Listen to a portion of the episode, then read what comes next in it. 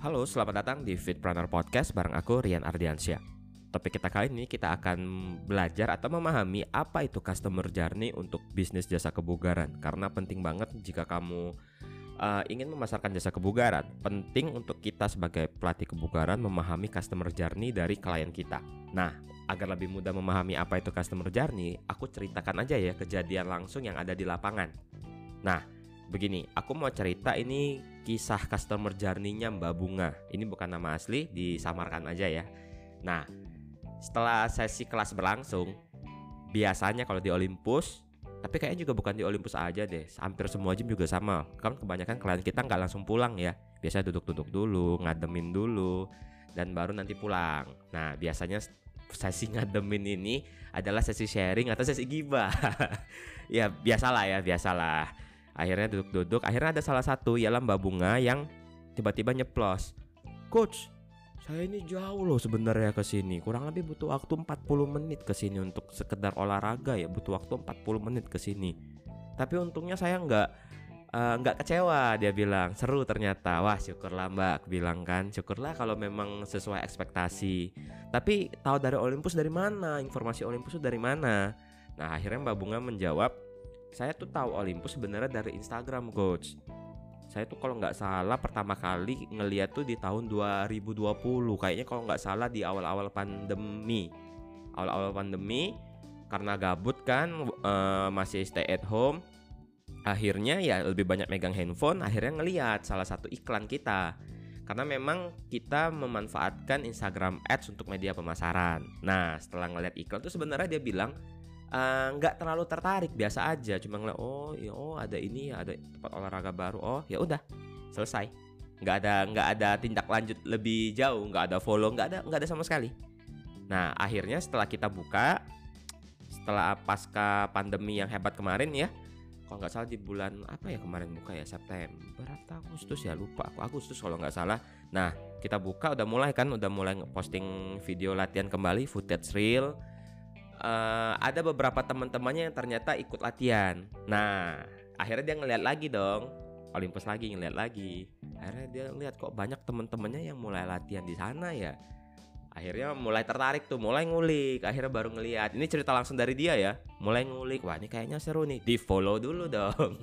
Akhirnya di follow. Itu belum jadi klien ya, baru di follow. Nah, itu baru di follow. Setelah di follow, akhirnya kan ya semuanya berjalan seperti biasa ya. Dia bilang, hampir setiap kali dia pulang kantor, pasti postingan pertama yang dia lihat biasanya postingan Olympus. Di jam-jam sekitar jam 5an sore. Karena dia kan baru pulang kantor biasanya buka Instagram akhirnya ngeliat Olympus lagi ngeliat Olympus lagi ngeliat Olympus lagi Olympus! Terus setiap kali dia buka Instagram kan. Uh, karena konten kita juga cukup beragam akhirnya nggak terlalu buat dia enak juga ya.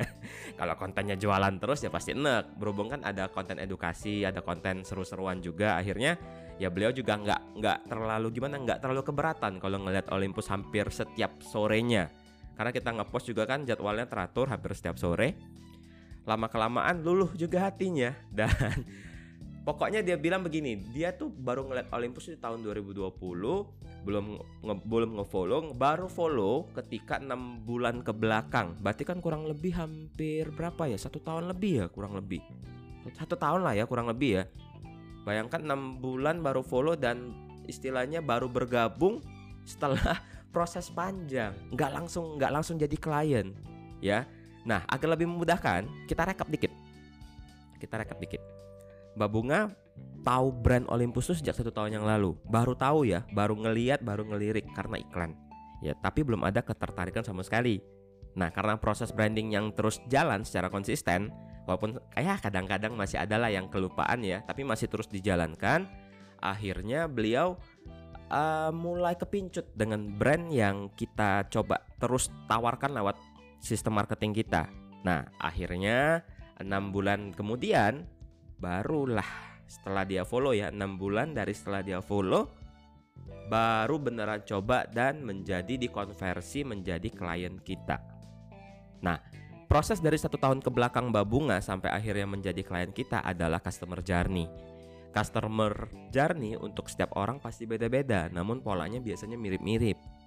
Khusus untuk Mbak Bunga mungkin satu tahun, tapi mungkin ada yang cuma satu bulan, mungkin juga mungkin dalam satu hari pandangan pertama langsung tertarik dan jadi klien. Bisa ya.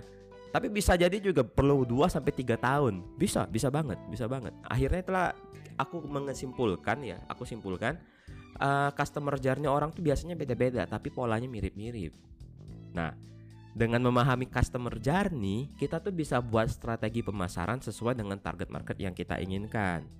Ya, contoh nih, kita mau orang tuh kenal dulu dengan kita kan. Karena kebanyakan kan kita mau brand kita dikenal dari yang uh, klien yang nggak tahu sama sekali minimal ngelirik dulu sama kayak Mbak Bunga tadi kan. Iyalah lewat Instagram Ads misal. Kenapa Instagram Ads ya? Karena dia belum follow kita toh. Dan waktu itu juga belum banyak orang yang nge-share uh, latihan di Olympus akhirnya kita manfaatkan Instagram Ads walaupun dia nggak follow kita tapi kan bisa jadi postingan kita bisa masuk ke beranda Mbak Bunga pada waktu itu akhirnya kan mulai mulai wah udah mulai mengenali ternyata ada sebuah gym dengan konsep bootcamp di Palembang nah akhirnya karena kita konsistensi ngepost ngepost konsisten poin keduanya wajib konsisten ngepost di waktu yang sama Kenapa? Begini. Kecenderungan orang megang smartphone itu setelah di uh, diteliti ya. Ah, ini penelitian aku pribadi nih. Kalau ngelihat kecenderungannya mereka itu atau kita biasanya buka smartphone itu di jam-jam yang selalu sama biasanya. Ya. Khusus untuk Mbak Bunga karena kita ngepost di 17.45 17.45 mungkin jam 5 sore hampir jam 6 lah ya hampir jam 6 akhirnya setiap kali dia buka setelah pulang ngantor biasanya yang terlihat duluan di scrolling ya istilahnya top 10 scrolling paling atas lah ya pertama kali dia lihat itu Olympus. Dan aku percaya uh, untuk audiens mengenali brand kita itu memang perlu istilahnya pengenalan dua tiga atau berkali-kali ya istilah dia ngeliat logo kita itu harus berkali-kali atau ngeliat postingan kita tuh berkali-kali baru timbullah rasa penasaran. Nah, ini yang aku mau tekankan ke teman-teman pelaku industri kebugaran yang ingin memasarkan jasanya. Kuncinya ada di konsistensi postingan, ya. Untuk kualitas postingan ya itu nanti dulu lah ya. Paling enggak kita bisa buat konten yang konsisten untuk jangka waktu yang panjang. Karena bayangkan perlu waktu satu tahun loh untuk menarik Mbak Bunga datang ke Olympus sama hal juga klien kalian atau audiens kalian bisa jadi perlu waktu untuk menarik mereka atau membuat mereka tertarik untuk menggunakan jasa kamu sebagai personal trainer atau datang langsung ke gym yang kamu kelola. Nah, kons biar konsisten sebenarnya gini sih. Uh, kunci konsisten itu harus dijadiin kebiasaan. Kalau buat konten jadi kebiasaan. Kalau saya sendiri ya, sharing dari saya kalau misalnya buat konten uh, waktunya itu selalu sama. Biasanya pagi kalau enggak sore. Di gym aku biasanya ya atau pagi di jam-jam sekarang ini di 851 saya buat konten podcast. Ini ini fresh nih. Jadi 851 mungkin podcast ini bakal tayang di jam 10 atau 9.30 ya intinya podcast ini dibuat hari Sabtu hari ini ketika kamu dengar sekali lagi jika audiens kita hampir ngelihat postingan kita berkali-kali namun enggak enek. Nah, itu adalah cikal bakal yang baik. Karena bisa jadi uh, mereka makin lama makin tertarik dari yang nggak mau olahraga karena sering melihat postingan kita berbau olahraga, edukasi olahraga itu penting.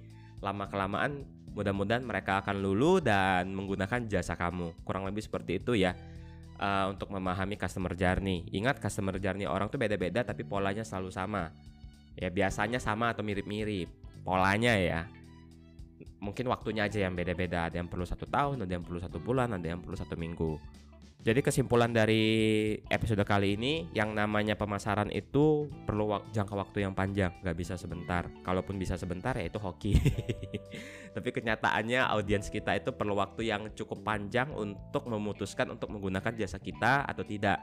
Karena mau gimana pun sampai sekarang olahraga itu masih yang sifatnya belum orang tuh gimana ya kebanyakan orang tuh masih ngerasa olahraga tuh belum terlalu penting. Nah, ini jadi kesempatan buat kita untuk mengedukasi mereka bagaimana cara membuat mereka membutuhkan sesi olahraga khususnya bareng kamu. Akhirnya ketika mereka tahu manfaat yang mere bisa mereka ah muter-muter nih.